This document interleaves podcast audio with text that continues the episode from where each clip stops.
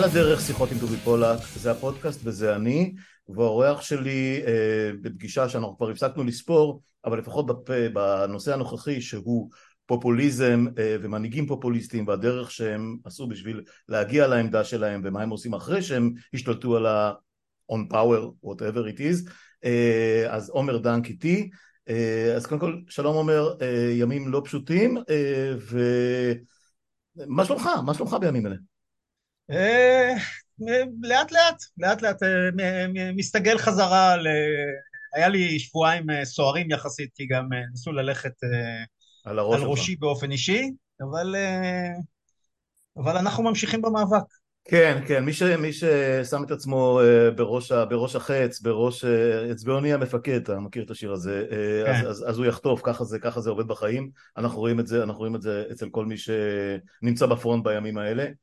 תיארתי לעצמי שאני אחטוף. אה, כן. זה סימן כן. שאני עושה עבודה טובה. כן, ואני המלצתי לך, ואני המלצתי לך, אני חייב להסגיר סודות, תמחוק, תחסום, אל תתייחס, הם לא שווים את ההתייחסות שלך, הם לא שווים את העצבים שלך, אה, וזה גם לא יעזור, כי אתה לא תשכנע אותם, והם בוודאי לא ישכנעו אותך, אבל שוב, זה עניין אישי, ואני יודע עד כמה... לא, לא, לא על בשרי לשמחתי, אבל אני יודע, אני יודע שזה קשה. Uh, טוב, תשמע, אנחנו הולכים לחלק ג' של השיחה, שהיא כבר, שני חלקים שלה כבר שודרו וזכו לפופולריות גבוהה מאוד. פופוליזם זכה לפופולריות, שזה בהחלט יפה. פופוליזם אמור לזכות לפופולריות, הוא מגיע מתוך הפופולריות. זו מהותו.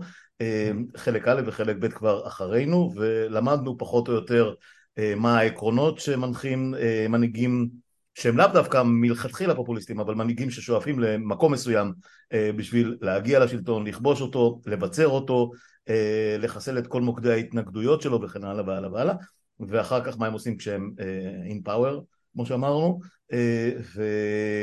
ואתה הכנת אמרת לי, אני הולך להכין באופן יסודי את חלק ג', אבל אני רוצה להכניס אותך לשיחה הזאת ממקום אחר, מאיזושהי אקטואליה שמנקרת בי אה, דווקא בהקשר שלך כ... אה, לא יודע אם דובר, אבל אחד הקולות הבולטים... אני לא דובר. בס... אתה לא הדובר, אני יודע. אחד הקולות הבולטים והתקשורתיים יותר, צריך להגיד, רוב, ה... רוב הקולגות שלך בעבר, בהווה, מחיל האוויר, צריך להזכיר, אתה, אתה נווט קרב בדימוס, סיימת את השירות המבצעי שלך לפני כמה שנים, אבל, אבל ולפני כמה ימים, שבוע בערך, ראיתי שפרסמת מכתב שאתה פורש גם מעיסוקיך כמתנדב בשירות מילואים, שהוא לא בהכרח מבצעי, אבל שירות מילואים אה, אה, בחיל האוויר. אה, וה...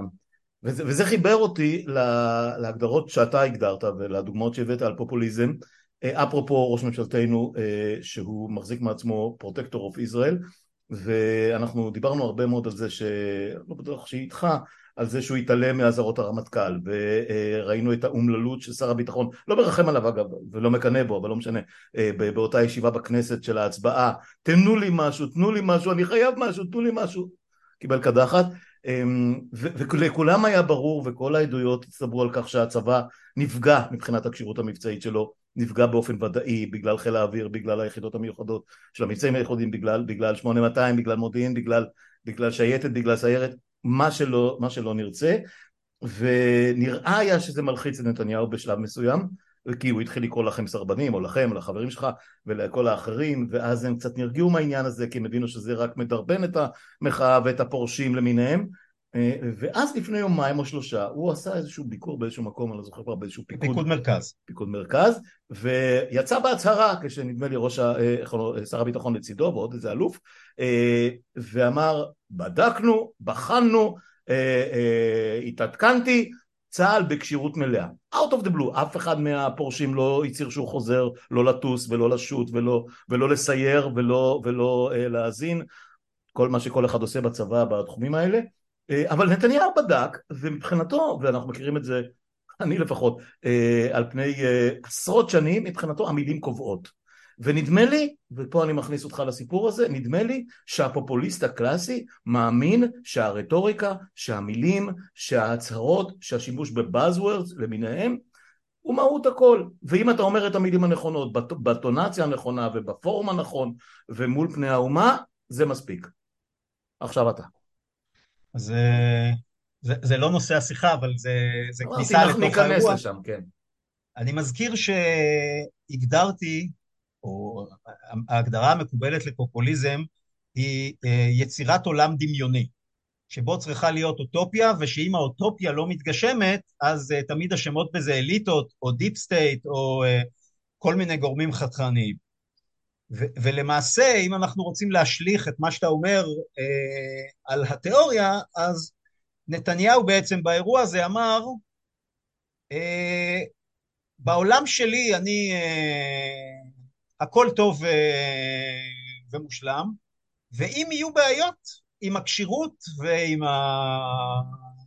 הבעיות של הצבא, אז הנה עומד פה לצידי שר הביטחון, והנה שמעתם, אה, הייתי עכשיו אצל הרמטכ"ל, אלה בעיות שהתפתחו אה, שלא בגללי, מישהו אחר אה, יצר, ייצור מכאן ואילך את הבעיה הזאת, it's not my business. אז זה שימוש ברטוריקה קלאסית של פופוליסט שאומר, אוקיי, אני התנתקתי מהבעיה, אתם לוקחים. זאת הסוגיה שלכם. אני לא חושב שזה הנקודה הכי חשובה באירוע, זה רק סימבול אה, קטן לעובדה שנתניהו אה, לעולם ייצור מסביב עצמו אוטופיה. ואת כל הבעיות אה, הם יהיו באשמת אחרים מכל מיני סיבות, בדרך כלל כי מישהו התנהג לא יפה, כי השמאל עשה בעיות, כי ככה זה היה בממשלה הקודמת וכל מיני כאלה, ואם לא, אז הוא ימצא דרכים אחרות להאשים. אה, כשהוא, אה, כאמור עוד אמרנו, הוא עושה דה-לגיטימציה לכל סוגיה שעלולה להכשיל אותו בדה-לגיטימציה, אבל זה לא היה המקרה הזה, זה הוא עושה, את זה הוא מסגר בסוגיית הסרבנים וכל מיני... אה, זה, זה היה הכלי שלו לנסות לפרק את המוקש הזה, למרות שהוא נכשל בפירוק המוקש הזה. הוא נכשל בפירוק המוקש, אבל מבחינתו, כמו שאמרנו, לפחות אני רואה את זה, ברגע שהוא אמר את המילים אנחנו בכשירות מלאה וזאת לא בעיה שלי, אה, והרמטכ"ל ידע להתגבר על זה, ושר הביטחון הוא אחראי הבלעדי והעליון על הדבר הזה, אז כן. מבחינתו אין בעיה. מבחינתו נכון. פשוט אין בעיה, שזה קטע מדהים, כי הוא המפקד נכון. העליון, ועדיין מבחינתו אין בעיה. אבל אוקיי, רוצה, אמרנו. רק תזכור, רק תזכור שהוא לא המפקד העליון, הקבינט של ממשלת, נכון, הקבינט נכון. המדיני-ביטחוני, נכון, שהוא לא מכנס. המפקד העליון, אה, רק בישראל נתניהו אה, יוצר את התדמית שהוא המפקד העליון, ולכן לא צריך להיכנס לקבינט שלו כלום. שכחת שהוא אמריקאי יותר מכל דבר אחר. בארצות כן. הברית באמת הרמ... נכון, הנשיא נכון, הוא המפקד נכון, העליון. נכון, נכון. הוא נבחר אישית, אה, נכון. הוא רשות נפרדת. נכון, אנחנו אמורים להודות לו על זה שהוא לא מכנס את הקבינט המדיני-ביטחוני, כי אותו מפקד עליון שהוא הקבינט המדיני-ביטחוני, אה, אה, שאתה יודע מה, הייתי רוצה להגיד שלא כמו נתניהו, אבל אני כבר לא יודע, אבל הוא בוודאי, ההרכב הנוכחי שלו היום הוא אה, כל כך זוועתי, שאולי כדאי שהוא לא יכנס אותו. אבל באמת נניח כרגע לעניינים הקונסטיטוציוניים האלה, ונעבור לחלק ג' של השיחה שלך, אז על מה אתה הולך לדבר היום? אז קודם כל אנחנו ננסה לדבר היום על אה, השינוי באופן שבו דיקטטורים אה, מנהלים את הדיקטטורות שלהם בעולם. אה, הבס... אני לא בהכרח אוהב את ההגדרה, אבל הבסיס שלה, הסיכום הכי מוצלח שלה הוא בספר שיצא לא מזמן שנקרא Spin Dictators, אה, ולא מצאתי לו אה, הגדרה טובה בעברית, אה, אז אנחנו לצורך העניין נקרא לזה דיקטטורים רכים בשיחה הזאת, אבל הכוונה היא לדיקטטורים שעסוקים בתודעה ובתקשורת, בשונה מרוב גדול של הדיקטטורים לאורך המאה ה-20, שהם היו דיקטטורים של פחד. של פחד והפחדה, אנחנו תכף נדבר קצת על המושגים, אבל על, על, על השינוי שחל uh, באופן שבו דיקטטורים uh, שולטים ושומרים על הלגיטימציה ושומרים על כוחם בשלטון. אז על זה, על זה נדבר. Uh, כאמור, זה כמובן, אנחנו לא מדברים על נתניהו בשיחות האלה אף פעם. לא, לא. ואנחנו פשוט מביאים דוגמאות מהעולם, למרות שבעיני רבים מהחוקרים נתניהו הוא חלק מהפופוליסטים אה, הוותיקים שיש, אה, שיש בעולם. אז קודם כל, לטובת השיחה הזאתי, כי זאת לא שיחה על... אה, על, על מש... זה לא שיחה על דמוקרטיה וזה לא שיחה על הרבה דברים אחרים, אז לטובת השיחה הזאתי אנחנו נגדיר דיקטטורה כל דבר שהוא לא דמוקרטיה ליברלית, בסדר? יש הגדרות באמצע, משטר היברידי, אוטוקרטיה אלקטורלית, כל מיני דוגמאות כאלה, אבל לטובת השיחה היום, דיקטטורה, בהונגריה יש דיקטטורה למרות שמקובל להתייחס להונגריה משטר היברידי. חלק מזכויות אדם נשמרות שם, זאת אומרת יש שם מרכיבים בסיסיים של דמוקרטיה, אבל לטובת השיחה היום, כל מה שאינו דמוקרטיה ליברלית, שזאת מדינה שבה מנהיגים נבחרים בבחירות חופשיות, הוגנות ותחרותיות, וכמעט כל האזרחים הם בעלי זכות בחירה שווה, מתקיים בשלטון חוק, הגנה חוקתית על זכויות אדם, ויש בה מערכת של בקרות מבניות, אנכיות ואופקיות על כוחו של השלטון. אז זאת הייתה הגדרה של דמוקרטיה ליברלית, כל מה שלא זה נחשב בשיחה הזאת דיקטטורה, גם אם אה, אפשר לדבר על הניואנסים שם, פשוט אין מה לעשות, חייבים לעשות הכללות לתקופת השיחה, זה לא... אז, חש... אז חשוב לי לצאת רגע בזום אאוט לפני שניכנס אה, פנימה. אני מזכיר שבעיקרון היו שלושה גלים דמוקרטיים גדולים. גל ראשון בשנות ה-20 של המאה הקודמת, אה, בין שתי מלחמות העולם, גל שהמשיך מלפני מלחמות העולם, היו בו, העולם הגיע בו על בין 20 ל-30 דמוקרטיות בשנים האלה, בסך הכל לא היו הרבה מדינות, אה, וגם הדמוקרטיה של מה שהייתה אז היא לא בהכרח מה שהייתה היום, אבל זה היה הגל הראשון של הדמוקרטיות, ומה שהתפתח כתגובת הנגד של הגל הזה של דמוקרטיות זה אה, גל דיקטטורי שהלך לשני מקומות, או קומוניזם או פשיזם. אה, שני, אה, שתי דרכים להנעת מעמדות נמוכים כנגד האליטות. יש עוד סוג שלישי של פרנקו וסלאזר בפורטוגל, שהוא משהו ביניים, פרנקו התחיל כאילו בגישה פשיסטית, אבל הוא לא הלך למקומות, הוא, כאילו, הוא אחר כך העדיף לדכא את העם ביחד עם הכנסייה הקתולית, זאת אומרת הוא שאב את מקור הסמכות שלו קצת מ... מה, מהדת, אבל שני הגלים הגדולים היו גלים אידיאולוגיים, הגל הקומוניסטי והגל הפשיסטי. Uh, הגל הפשיסטי שהוא גל של התפשטות אידיאולוגית, uh, מת בסוף מלחמת העולם השנייה, כיוון שהוא הביא לאסון גדול, ולאורך די הרבה שנים uh, הוא לא היה הדרך של דיקטטורים להניע, כאילו לשלוט במדינות שלהם לשלוט בציבור. אה, אנחנו רואים ניצנים של חזרה פשיסטית בשנים האחרונות. אנחנו רואים ניצנים של חזרה פשיסטית בישראל במידה מסוימת. כי הפשיזם הוא מיליטריסטי והוא מכוון להתפשטות והוא מנסה להניע המונים ובאופן עקרוני דיקטטורים לא אוהבים להניע את ההמונים, הם מעדיפים שההמונים יהיו שקטים ומרצים. אז זה משהו חשוב. אז זה היה הגל של, הגל הראשון של, של הדמוקרטיה ותגובת הנגד שלו. הגל השני היה גל של אחרי מלחמת העולם השנייה, שבו הקולוניות השתחררו לעצמאות, חלקן הפכו לדמוקרטיות, חלק ממה שארצות הברית במקומות שהיא ניצחה היא הפכה מדינות לדמוקרטיות, דרום קוריאה לקח 40 שנה עד שהיא תהיה דמוקרטיה, אבל עדיין זה היה חלק מה, מהמהלך האמריקאי. Mm-hmm.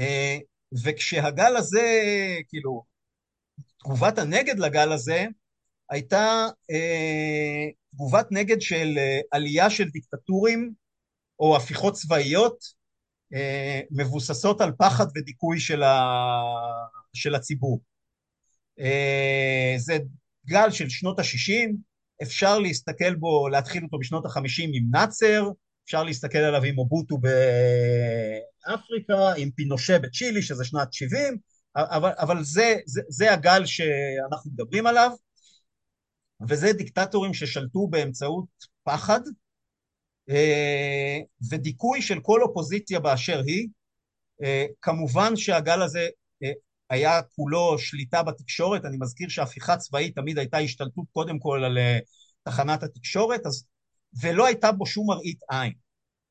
זה, זה אחד הנקודות שחשוב להגיד. לא הייתה בדיקטטורה הזאת שום מראית עין. אני מזכיר אה, סתם רק בשביל הכיף והדוגמאות והכיף של הציבור, צ'אוצ'סקו הוציא להורג איזה 75 אלף איש וכלה עוד איזה 100 אלף איש ברמנית שוסרת אה, בארבע שנים הראשונות שלו בשלטון. אה, מאו הביא בקפיצה הגדולה קדימה למותם של איזה 30-35 מיליון סינים ואחר כך במהפכת התרבות עוד שניים וחצי מיליון אה, סינים. סינג מנרי שבדרום קוריאה אה, בערך מאה אלף אנשים אה, הוא הרג לפני שנפתחה מלחמת קוריאה בתור הדיקטטור של אה, דרום קוריאה. Okay. אוקיי. פול פוט חיסל את רבע מאוכלוסיית קמבודיה, okay. כן. סוהרטו באינדונזיה חיסל הרבה, החונטה בארגנטינה חיסלה איזה 15 עד 30 אלף איש. זאת אומרת, הדיקטטורות בתקופה הזאת של שנות ה-60, 70, 80, אלה היו דיקטטורים שמאוד נהנו להרוג אנשים, והם וידאו שכל הציבור וכל העולם רואה את זה. קדאפי היה עושה הוצאות להורג בטלוויזיה, כדי שכולם יראו שהוא עושה הוצאות להורג. אה, טרוג'ילו, שזה הרפובליקה הדומיניקנית, הוא היה מסיע אה, גופות של מתנגדים מסביב לאחוזה שלו, ואחר כך מכריח את האזרחים לרקוד מסביב לרכב, אה, זה ריקודי תרבות. בתימן אה, אחמד בן יאיה, אה, הוא היה תולה ראשים אה, על עצים ברחובות כדי שאנשים יראו שהוא עשה את זה. מנגיסטו באתיופיה היה משחרר... היית צריך להכין אותי יותר טוב לפרק הזה. אני, אתה יודע, אכלתי משהו קטן לפני שהתיישבנו פה לשוחח. מנגיסטו היה משדר תמונות של עינויים בטלוויזיה, אז מה, אבל אנחנו תכף נרוץ קדימה. חשוב להגיד שהדיקטטורות האלה של החלק שבין מלחמת העולם השנייה לסוף המלחמה הקרה, רובם התבססו על uh, הפחדה פחד, כולל נראות, והם לא uh, בחלו בשום אמצעים כדי להראות uh, שזה מה שהם. Uh, חלק משמעותי מהדיקטטורים היו כאלה.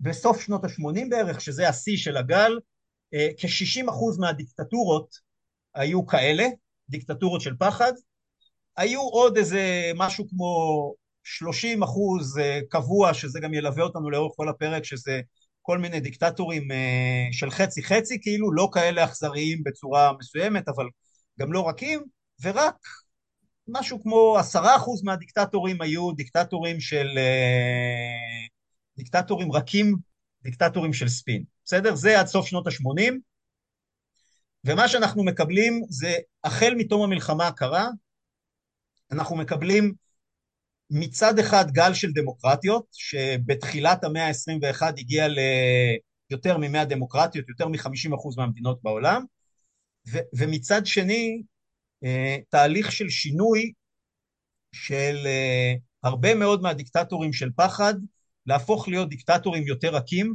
כי עולם שנשלט, זה כבר פרשנות שלי כמובן, עולם שנשלט בידי הסדר העולמי הליברלי של ארצות הברית, אי אפשר כנראה יותר אה, להיות אה, קדאפי או לחסל את כולם ולהיות אה, מנהיג בעולם הזה שמישהו מקבל אותו, אלא צריך להראות סימנים יותר רכים אה, ולהתרכך כדי להצליח להיות חלק מהעולם.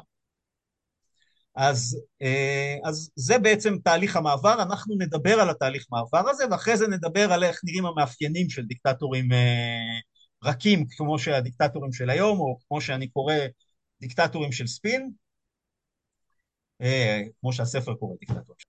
גם היום יש משטרים היברידיים, בסדר? אוקיי. Okay. גם uh, גרמניה של uh, ויימאר, כאילו סליחה, גרמניה של מלחמת העולם הראשונה, היא לא הייתה דיקטטורה קשוחה, כאילו, זה, במינוחים של היום, כנראה היינו מגדירים את זה איזה סוג של משטר היברידי, או uh, דיקטטורה רכה כזאת, uh, כי את הציבור עצמו לא היה בו דיכוי אה, חריף, למרות שהיה של, סוג של שלטון צבאי, mm-hmm. אבל כלפי חוץ אה, הייתה, הייתה אכזריות רבה. עכשיו, אני, מכיוון ששאלת, אז זה סוג של... הרי, הרי מה מהותו של הפשיזם? הפשיזם מצליח לייצר אידיאולוגיה שמניעה את הציבור, ולא משטר שמדכא את הציבור. אה, ועדיין המשטר הוא משטר אה, דיקטטורי. אז כן. יש שני סוגים של אידיאולוגיות. אה, נניח השלטון באיראן זה גם שלטון אידיאולוגי שמתבסס על הדת בשביל לקבל את מקור הסמכות וההצדקה שלו. זאת הייתה השאלה הבאה שלי, איפה אנחנו ממקמים את איראן של אחרי המהפכה.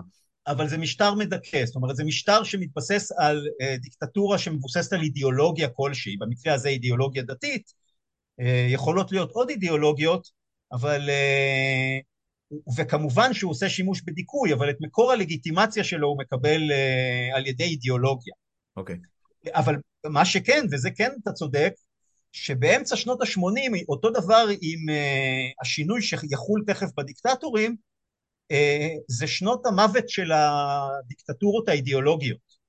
יש צניחה משמעותית באופן שבו דיקטטורים מתנהלים במדינותיהם, אנחנו לא נעשה, כאילו זה, זה, לא, זה לא השיעור על איך מתנהלות דיקטטורות, אבל uh, הרבה פחות אידיאולוגיה יש היום בעולם, זה נכון דרך אגב גם לדמוקרטיות, יש הרבה פחות אידיאולוגיה בדמוקרטיות, mm-hmm. אחד מהמשברים שלהם, אז גם בדיקטטורות יש פחות דיקטטורות אידיאולוגיות, מלבד האסלאם שקצת עלה, כל האידיאולוגיות האחרות ירדו לחלוטין. אבל אה, נחזור לענייננו, אני רוצה לעשות שנייה לפני שאנחנו עוברים מהדיקטטורים של פחד, שבסך הכל נתתי דוגמית של מה הכוונה ב... דיקטטורים רצחנים של פחד, להגיד איך, איך בחרו את ההבחנה בין דיקטטורים של פחד אה, לדיקטטורים שלא של פחד. אז בדיקטטורים רכים, spin dictators, במדינות האלה יש פחות מעשר רציחות פוליטיות אה, בשנה, אני שמח שאתה נותן, שאתה מכניס מדדים אה, אה, מספריים לסיפור הזה. צריך לדעת להפריד. אה, אני, אני מסכים איתך, אבל, אבל זה קצת מקאברי, תודה שזה קצת מקאברי. כי לא, אנחנו נגיע למספרים הרבה יותר גבוהים עוד מעט, אתה יודע. אני חוקר, לחוקר אין דברים מקאברים כשהוא צריך להגדיר דברים. אני, אני מסכים איתך. אוקיי. פחות מעשר רציחות, פחות מאלף אסירים פוליטיים, זה מאוד משמעותי. יש בחירות, ויש מפלגת אופוזיציה אחת לפחות שיכולה לרוץ בצורה די חופשית. Uh, התחומ... זה, זה מה שמפריד בין ספין uh, דיקטטורס לדברים אחרים. עכשיו, למה פחות מעשר רציחות? כי אני יכול להגיד שהמחקר מראה שאם uh, חותכים את הקו מעל 100, זה לא משנה. זאת אומרת, אם תלך ל-100, המספר נשאר uh, יציב. 10 יוצר הפרדה. משמעותית באופן שבו... ההבדל, כן, ההבדל הסטליני הקלאסי בין, בין טרגדיה לסטטיסטיקה. בדיוק, כן. אז זה חשוב, אבל, אבל, אבל במספרים האלה של העולם המודרני של היום, אה, אם יש פחות מעשר זה סימן שיש רצון להימנע מזה. כן. יכול להיות שזה מתפלק לפעמים ויכול להיות שזה, אבל כעיקרון אידיאולוגי זה, זה, לא רוצים את זה. ברור. ולמה פחות מאלף אסירים פוליטיים? כי כשמנסים להוריד את המספר הזה, נגיד למאה, זה לא מתנהג שונה. Mm-hmm. ואחר כך זה יכול להגיע כבר למספרים אחרים אה, ומשמעותיים. אז בגלל זה המספר אלף והמספר עשר, אה, שני הקריטריונים האחרים זה קריטריונים אה, חשובים. Mm-hmm. כאילו קריטריונים אה, שאפשר למדוד בקלות, אם יש בחירות וכולי, כמעט בכל הדיקטטורות היום יש בחירות. דרך אגב, גם ב... ואני לא מדבר על הבחירות בסוריה וצפון קוריאה, זה בחירות שלא נחשבות, ברוב הדיקטטורות בעולם יש היום בחירות כי זה נותן חזות אה, דמוקרטית כן, ומאפשר... אה, סוג של לגיטימציה גם ברמה הבינלאומית, כן. נכון. ועכשיו אנחנו עושים את הקפיצה התפיסתית בין אה, דיקטטורים של פחד לדיקטטורים של ספין. אה, דיקטטורים רכים לא שולטים באמצעות הפחדה ומניעה, אלא באמצעות הקטנת הרצון להפיכה. בין אם בתמריצים חיוביים של האדרת אה, יכולותיו של הדיקטטור וכמה בלעדיו אי אפשר להסתדר, ובין אם הניסיון אה, לדכא באמצעים רכים אה, תקשורתיים ותעמולתיים את ניסיונות ההתנגדות. ועכשיו יש תשע קטגוריות שאפשר להפריד ביניהם, אה, אז דיקטטור, אני אעשה את זה בקצרה כדי שנוכל לדלג לחלק של איך דיקטטורים של ספין מתנהלים. אז ככה, דיקטטורים של פחד שולטים באמצעות הפחדה, דיקטטורים אה, רכים שולטים באמצעות הונאה. זה, זה, זה הבדל חשוב, אה, זה, זה הכותרת. בעולם הפחד, אלימות ודיכוי הם אמצעי, אסירים פוליטיים ורצח הם לגיטימיים. אצל דיקטטורים רכים, אלימות ודיכוי הם מועטים ככל הניתן. את המינימום הדרוש כדי להישאר בשלטון. אם צריך מפעילים, אבל אם, ככל הניתן להימנע מזה, כדי לשמור על החזות והלגיטימציה. יש מעט אסירים פוליטיים. בדיקטטורים של פחד מפרסמים את האלימות. נתנו דוגמאות, נתנו הדוגמאות, mm, נתתי את הדוגמאות כן. קודם, מפרסמים את זה פומבית, הם רוצים שהציבור ידע שזה מה שהם עושים לכל מי שיעיז. בדיקטטורים רכים משתדלים לטייח ולהסתיר את האלימות, גם אם היא קרתה, לא משתדלים, מנסים לא להפיץ אותה, מנסים להראות שהיא לא קרתה מטעמו של השלטון, מנסים להימנע מה... מנסים להימנע מהפגיעה בתדמית שהמנהיג צריך לעשות שימוש באלימות כדי להישאר בשלטון. אז רגע, פסק זמן אחד קטן, אה, זה ישר זורק אותי לשלטון הגנרלים בארגנטינה, שנות ה-70 נדמה לי. 76 אה, ושם, פלוס. יפה, ואז אה, זאת הייתה דיקטטורה והיא, כמו שאמרת, הרגה, רצחה עשרות אלפי אנשים, אבל נדמה לי ש... ומעניין אותי לראות איפה אתה ממקם את הדיקטטורה ההיא במדרג הזה שלך, בין הרכים ל... לקולניים, אה, הם יותר העלימו אנשים מאשר אה, גררו אותם, את הגופות שלהם בראש חוצות, אם אני זוכר נכון. נכון, ועדיין, אה, כאילו, ברור שהם לא היו קדאפי שהוציא להורג בטלוויזיה, בסדר? קדאפי או אפילו המשטר האיראני שתולה אותם על מנופים. נכון, ועדיין האלימות הייתה ברורה, נוכחת וידועה. Mm-hmm. זאת אומרת, לא מופצת באותם זה, בוודאי שזאת הייתה דיקטטורה של פחד. אוקיי. לא דיקטטורה רכה, לא עומדת... כן, אני אומר, אבל האמצעים היו טיפ-טיפה שונים, אם אני זוכר נכון, הם עשו את זה יותר במחשכים ופחות אה, בפומבי. אבל היו עינויים, וכמו כן. כל דבר, בסוף ברור שיש לו איזה מנעד אפור, אה, כאילו, אוקיי. וסולם רחב, כאילו, אה, אבל בוודאי שהם בצד של דיקטטורת הפחד. כן. בדיקטטורת הפחד יש צנזורה גורפת על כל דעה מנוגדת. זה צפון קוריאה. אין שום יכולת להביע דעה מנוגדת. בדיקטטורות רכות יש תמיד אה, איזושהי תקשורת מוגבלת של האופוזיציה. יש משהו, יש מראית עין, יש, אה, זה, זה לא מושתק לחלוטין. אה, מעדיפים להשתלט על תחנות עצמאיות בדרכים, על וואלה, בדרכים, בדרכים רכות כדי שלא ידעו. השיטות של אורבן. בדיוק השיטות כן, של אורבן. כן. בדיקטטורת פחד יש צנזורה פומבית גם, אתה יודע, שורפים צווים, שורפים ספרים, אה, כל מיני כאלה, מעלימים אותם. אה, בדיקטטור, בצנזורה מוחבאת יש כל מיני חוקים כאלה מומצאים. אה, ספרות מהסוג הזה לא יכולה להיות מוצגת שם מטעמים של... זה, זה מתחבר לרעיון שלהם לסמן, לשים עטיפות מסוימות אחידות, כמו עם קופסות הסיגריות, שאסור יותר לפרסם את הברנדים, אתה צריך לעטוף את כולם באותה עטיפה, כן. סכנה נכון. לציבור. בדיקטטורות של פחד בדרך כלל יש איזושהי אידיאולוגיה שנותנת לגיטימציה לשלטון כי אין לו דרך אחרת לקבל לגיטימציה. בדיקטטורות רכות כמעט תמיד אין אידיאולוגיה. זה כמעט תמיד סביב אה, כישוריו של המנהיג אבל לא עניין אידיאולוגי אה, עמוק מאחורי. אין משהו, אין מצע, לא מתראיינים, כאילו כל הדברים האלה זה, זה המהות, אין אידיאולוגיה. דברים שאנחנו לא מכירים בכלל, שאין לנו מושג לגביהם. כן, אוקיי. בדיקטטורה של פחד אה, יש אה, פרופגנדה כבדה כאילו, אה, ברית המועצות של שנות ה-60 וה-70, לא משהו מרוכך ועדין. בדיקטטורות רכות כמובן יש תמיד ניסיון להתחזות לאיתנות אמיתית. אין, זה, זה לא גס בוטה מהמקפצה. Mm-hmm. דיקטטורים, דיקטטורים של פחד בזו לעולם הדמוקרטי, לדמוקרטיות הליברלית, דיקטטורים רכים, רובם, גם מנסים להתחזות לדיקטטורים, לדמוקר... סליחה, מנסים להתחזות לדמוקרטיות, אבל הם גם מנסים אה, להיות בקשר, הם לא בזים בפומבי לדמוקרטיה ולעולם המערבי, להפך, הם מנסים להיות, לתקשר ולהיות במפגשים, הם לא בורחים אה, מזה. כשהם חוצים את הסף באיזושהי נקודה, כמו שפוטין חצה את הסף מתישהו לפני כמה שנים, אז uh, מגיע הבוז לעולם המערבי בצורה בוטה. והדבר האחרון בהבדלים, לפני שנעבור חזרה ישירות ל... רק לדבר על דיקטטורים רכים, זה שבדיקטטורות של פחד יש הגבלות כבדות על החיכוך ועל המפגש עם העולם החיצוני ועל תקשורת חיצונית. תחשוב כמה אנשים יוצאים לתיירות מצפון קוריאה, כמה אנשים מבקרים בצפון קוריאה. לעומת זה בהונגריה יש עשרות מיליוני תיירים כל שנה. הונגרים לומדים באוניברסיטאות בחו"ל.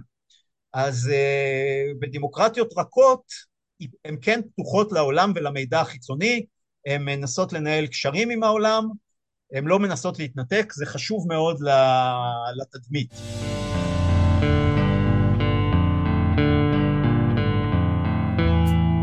כאן בעצם סיימנו את הכותרת של ההבדלים בין זה לזה, ואני רוצה רק להגיד כמה השערות למה קרה התהליך הזה בסוף שנות, כאילו, בסוף שנות התשעים ותחילת שנות האלפיים, כאילו, זה טרנד, זה מגמה שלפחות צריך לנסות לנמק אותה, גם אם אין הוכחות, קשה להוכיח בדברים האלה. שזה רק, רק בשביל שנכניס את עצמנו לתוך הטיים פריים, אנחנו מדברים על עשור אה, זהב, אה, נניח אה, עם נפילת החומות, נכון. 89-90, ואתה אומר כבר בתחילת שנות האלפיים, עשר שנים אחרי זה המגמה התהפכה. מתחילה להתהפך, כן, okay. אוקיי. העשור הראשון של המאה ה-20 הוא עוד עשור אה, עדין יחסית, זה נעצר וכולי, ובעשור השני של המאה ה-20 אנחנו רואים כבר שינוי משמעותי. כן, זה, זה קבועי זמן בסדר לתהליכים חברתיים. Okay. אוקיי. אז, אז הסיבה הראשונה שאני מנסה לתת לה, זה שגם העולם עבר שינוי בשנים האלה, ואנחנו עברנו מסוג של עולם תעשייתי, שנגמר איפשהו בסוף שנות ה-80, תחילת השנות ה-90, והתחיל האינטרנט, לעולם אה, פוסט-תעשייתי, לעולם אה, של אה, הרבה תעשייה שמבוססת על דברים שקשורים למידע וטכנולוגיה ומחשבים. כן. זה אומר שצריך יצירתיות וידע, אי אפשר לקיים מדינות רק על ידי הסתגרות, בטח לא את כולם. זה בא ביחד עם העובדה שיש עלייה באיכות החינוך והנגישות אליו גם במדינות כאלה שהם דיקטטור. דיקטטורים של פחד חייבים לשמור על ציבור בור אה, קדאפי נפל כי אה, הוא התחיל, אה, כי אחת הסיבות זה שמערכת החינוך בלוב התחילה להיפתח ואנשים התחילו לרכוש השכלה. אי אפשר להיות דיקטטור של פחד במערכת כזאת של יצירת השכלה, זה עובד רק בדיקטטורות רכות. אני אתן דוגמה, ב-1950 בסינגפור, רוסיה וקזחסטן, בערך שני אחוז אה, היו אה, בעלי אה, אוריינות, אוריינות. אוריינות גבוהה, לא כן. אה, זה, אוקיי. בעלי תואר. נכון להיום בסינגפור 30 אחוז, ברוסיה 25 אחוז, בקזחסטן 14 אחוז. זאת אומרת, יש קפיצה משמעותית בשכבות גדולות של האוכלוסייה שהם בעלי השכלה מש... אה, רחבה, קשה לשמור עליהם אה. על ידי דיכוי במצב הזה. האינטרנט והתקשורת הגלובלית יצרה אפשרות להבין מה קורה בעולם למרות שאתה חי בדיקטטורה, וזה חייב ליצור התאמות באופן שבו שולטים אה, בהמון ובציבור. אז הסיבה הראשונה, כמו שאמרתי, מעבר מעולם תעשייתי לאיזשהו עולם פוסט-תעשייתי. סיבה שנייה זה הגלובליזציה והכלכלה. חיכיתי אה, למילה הזאת. כמובן, כן. כי אה, אני אתן דוגמה, בסוף מלחמת העולם השנייה, מדינות שלא היו דמוקרטיות יצאו בממוצע עשרה אחוז מהתוצר הגולמי שלהם למדינות חיצוניות. אם לוקחים את הממוצע היום, זה סדר גודל 45 אחוז אה, מהתוצר של מדינות כאלה, הוא מבוסס על ייצוא. זה אומר שהמדינות האלה מבוססות על מערכת יחסים עם מדינות אחרות, זה נכון גם לסין, זה נכון, כאילו, אתה רואה את זה באסיה, זה, זה, זה קורה, אי אפשר mm-hmm. להתכחש לזה. אה, והדבר השני בנושא גלובליזציה, יש חיבור תקשורת עולמי כמובן. אה, ב-2014, 12% מהסחר העולמי היה דיגיט, דיגיטלי. ב-2017 אה, מחציתו כבר, 2.7 טריליון על בסיס תקשורת דיגיטלית ולכן אין מנוס אלא להיפתח לעולם. וההסבר האחרון לעובדה שהיה צריך לעשות שינוי זה כמו שאמרתי, הניצחון של הסדר העולמי הליברלי בתום המלחמה הקרה, זה חייב לפחות להראות נראות עין של דברים שקשורים לארצות הברית, יש תהליך התחזקות של הדין הבינלאומי והמוסדות האכיפה הבינלאומיים, בית הדין הפלילי בהאג נפתח בתחילת שנות האלפיים, אה, יש עלייה בחשיבות של זכויות אדם ביחסים הכלכליים בין מדינות, אה, כל הדברים האלה משפיעים על אה, הצורך להתאים את סוג הדיקטטורה למציאות, אז אלה שלושת הסיבות הגדולות שאני חושב שאפשר לציין שכנראה השפיעו על, המצב. אז סיימנו את החלק הזה, ועכשיו אה, בואו נדבר איך, איך, איך התפתחה תפיסת העולם של איך מנהלים דיקטטורה רכה ומצליחים להישאר בשלטון, כי אני מזכיר שהדבר הכי חשוב לדיקטטורים זה להישאר בשלטון. בשונה מדמוקרטיות שהשלטון בהם רוצה לדאוג לטובת העם והציבור הרחב בכללותו, דיקטטורים יש להם יעד אחד חשוב, זה להישאר בשלטון. אז, אז, אז שאלה קטנה כאן, אה, אה, הנחת פה הנחת יסוד שבדמוקרטיות פרסה, דמוקרטיות אידיאולוגיות, דמוקרטיות חברתיות אמיתיות, יש רצון, איך הגדרת את זה, להיטיב עם כל הציבור, או לשרת את כל הציבור, או שכל הציבור ייהנה מפירות הדמוקרטיה. תשמע, אני מסתכל רק, אתה יודע, על הדמוקרטיה הגדולה בעולם, למרות שהיא מאוד מאוד מאוד בעייתית ושונה כמעט מכל העולם, ארה"ב, אז קודם כל רק נזכיר שנדמה לי שהם לא שהם לא מכירים בזכותו של בית הדין הבינלאומי בהאג אה. זה, זה כמו שהם לא, אתה יודע, הם, הם, הם מדברים מאוד יפה, אבל אצלם, בבית או, או ב, בהתייחסות שלהם לארגונים בינלאומיים, הם אומרים, אנחנו קובעים את החוקים ואנחנו נצטרף למה שאנחנו רוצים להצטרף. אז זה רק הערה קטנה אחת. הדבר השני, אנחנו רואים מה קרה עם, אה, לפחות עם השלטון, נכון שאתה תגיע לזה במחצית השנייה של שנות, זאת אומרת, בעשור השני של שנות האלפיים עם הטראמפיזם וכולי, אבל uh, ארה"ב uh, כדמוקרטיה גדולה, ואני לא בטוח שהיא היחידה בהקשר הזה, דואגת, או השלטון דואג כמעט באופן uh, במפגיע לבוחרים שלו. זאת אומרת, אם אנחנו מסתכלים על, על השלטון בעיקר, בעיקר שהוא מגיע מצד ימין, לא, לא ממש, אתה יודע, נכון שהוא לא עושה את זה מהמקפצה, אבל זה לא, אתה יודע, זה לא קליר קאט. אז אני רוצה להגיד שני דברים. אחד, אה, התפתחות המוסדות הבינלאומיים הם בהשפעת ארצות הברית, ובית הדין זה רק דוגמה, כי ארצות הברית יכולה, אבל עדיין היא עיצבה את הסדר. אני לא טוען שהתיאוריה שלי מושלמת ואותו לא, לא, לא, לא ניסיתי לתקוף את התיאוריה, אני רק, אתה יודע, שומע באוזניים שלי לפעמים נשרפות, אני אומר, אלה מדברים על דמוקרטיה, תראה מה הם עושים, תראה מה קורה בקונגרס, תראה מה קורה עם המשימות הבינלאומיות, הלאומיות. כן, האינטרלאומיות של, של ארה"ב אה, שמנסה, נכון. שאובמה ניסה עם, עם האובמה קר וביידן עכשיו עם מערכת הכבישים, הרפובליקנים יורים לעצמם ברגל בקטע הזה. זה בסדר, אתה צודק, חלק מהעניין הפופוליסטי בארצות הברית הוא מהכיוון הימני באמת, ולכן אנחנו רואים היחלשות במה שאמרתי, שבסופו של דבר אה, בדמוקרטיה, עזוב, ברור ששלטון דואג גם ליותר מקורביו, הוא צריך גם לשחד, כאילו, הבדיחה הטובה זה ש... על התמיכה בו, כן. כל שלטון צריך לשחד מספר אה, מספיק של אנשים כדי שיתמכו בו והוא יישאר בשלטון. דיקטטור צריך לעשות את זה למעט מאוד אנשים שמסביבו, ובדמוקרטיה, נניח במקרה הטוב, אתה צריך לעשות את זה ל-20-25% כן. מהציבור, כן, לא, זה לא אוקיי. מחצית, זה הרבה פחות ממחצית. אוקיי, כן. ל-20-25% אחוז מהציבור כדי להבטיח את היכולת שלך להישאר, ועדיין זה כבר מס... היקף רחב, זה לא כן, אותם סדרי גודל, כן, אוקיי. צריך להתעסק, אתה, אתה חייב לדאוג לטובות כלל. בדמוקרטיה, וכשזה מתחיל להיחלש, אז גם נחלשת הדמוקרטיה.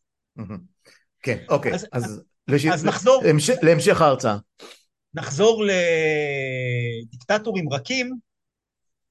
האב הרוחני של הדיקטטורות הריקות זה אה, לי קיואן יו בסינגפור בשנות החמישים, אה, שהוא ייסד את המורשת אה, של הדיקטטורה הרכה.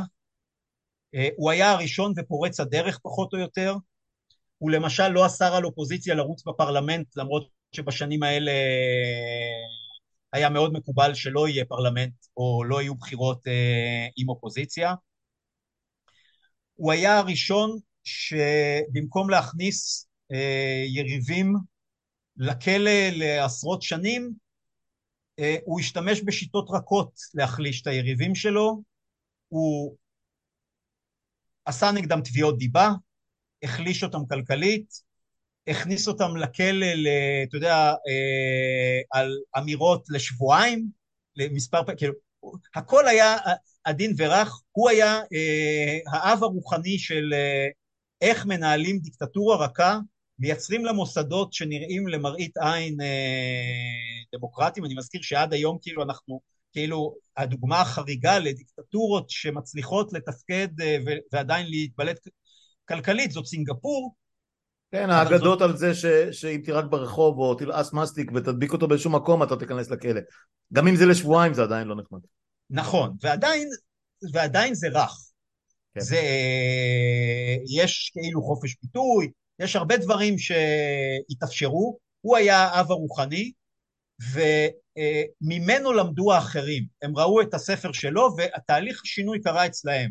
הראשונים שזה קרה אצלהם, דרך אגב זה דווקא יפה, כי מלזיה זה השכנה של אה, סינגפור, אז מעתיר מוחמד במלזיה היה הבא בתור שהתחיל להפעיל אמצעים רכים, הוא אה, עלה לשלטון ב-81 והיה 22 שנה, אז גם הוא כבר התחיל אה, להתרכך ולנהל את העולם, הם היו עוד לפני תחילת הגל, ואחר כך קיבלנו את הגל הגדול של שנות ה-90, שנות ה-2000, של נורסולטן נזרבייב בקזחסטן, צ'אבס, פוטין בשנים הראשונות שלו, ארדואן עד 2016 וניסיון ההפיכה, אה, קוריאה בבוליביה, פוג'ימורי, כל אלה, אלה דיקטטורים רכים שלמדו את הספר של, אה, שלי, אה, איך, איך אפשר לעשות את זה.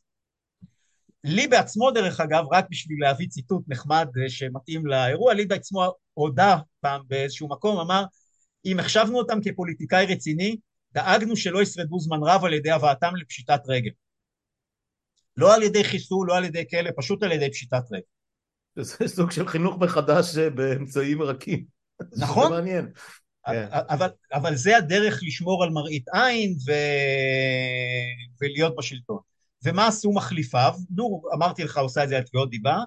נזרבייב בקזחסטן, הוא היה תובע עיתונאים על הלבנת הון, עיתונאים שהם כאילו אופוזיציה, אם הוא היה תובע אותם על הלבנת הון, ואחרי זה אה, מאשים אותם בכל מיני דברים קטנים, אה, אונס קטינות, או כל מיני דברים כאלה, אבל דברים קטנטנים כאלה שרק דאגו לוודא שלא תהיה עיתונות חופשית משמעותית נגדו שלא מפחדת. אה, אחד היריבים הפוליטיים שלו הוכנס לכלא על זה שמצאו אצלו נשק, היה, הוא החזיק נשק בבית, על זה הוא נכנס לכלא. אתה יכול לראות את המקרה של אה, נבל, נבלני ברוסיה, שהוא כבר החלק המעודכן של פוטין, החלק כבר שפוטין עובר מדיקטטור אה, רך לדיקטטור אה, של פחד, נבלני בהתחלה היה לתקופות קצרות בכלא. הניסיון הרעלה שלו היה במאסר של כמה חודשים.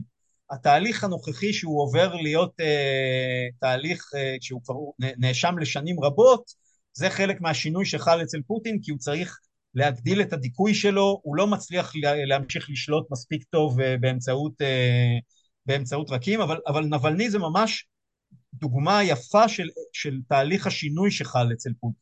Mm-hmm. רוסיה של אה, החמש שנים האחרונות זאת מדינה שיש בה הכי הרבה אסירים פוליטיים באירופה. אם אני זוכר טוב, ולא הכנתי את זה, יש בה בין, בין מיליון לשני מיליון עד המלחמה לפחות של אסירים פוליטיים. לא במקרה גייסו משם הרבה. זה כמות דרך אגב שמצריכה הרבה מאוד כסף כדי לקיים בבתי כלא. או זהו, ש... איך הם, אה, זו מדינה כל כך אה, מושחתת וענייה, שאיך הם מצליחים? למרות שהאסירים עצמם לא עולים להם יותר מדי, אבל השמירה... לא, אבל אסירים עולים והם גם לא מייצרים, זה לא נכון. לייצר כאילו, אה, לייצר בתי כלא זה עולה כסף, זה לא משהו שדיקטטורים רוצים בכזאת קלות. זה לא, כן, אבל אתה רק צריך לזכור שזה לא בתי כלא מהסטייל של דנמרק, הולנד או נכון. גרמניה. אה, ארדואן, ארדואן הכניס לכלא פוליטיקאי כורדי על זה שהוא זייף את הדוח הבריאותי שלו כדי לא להתגייס. אז, אז מה שחשוב זה שכל אחד, אה, כאילו, ההוא, החבר הקודם שהזכרתי במלזיה, את אחד מהסגנים שלו שהוא חשב שהוא מאיים עליו, אה, נעצר על קיום יחסים הומוסקסואליים שהיו אסורים, אבל על זה הוא נעצר.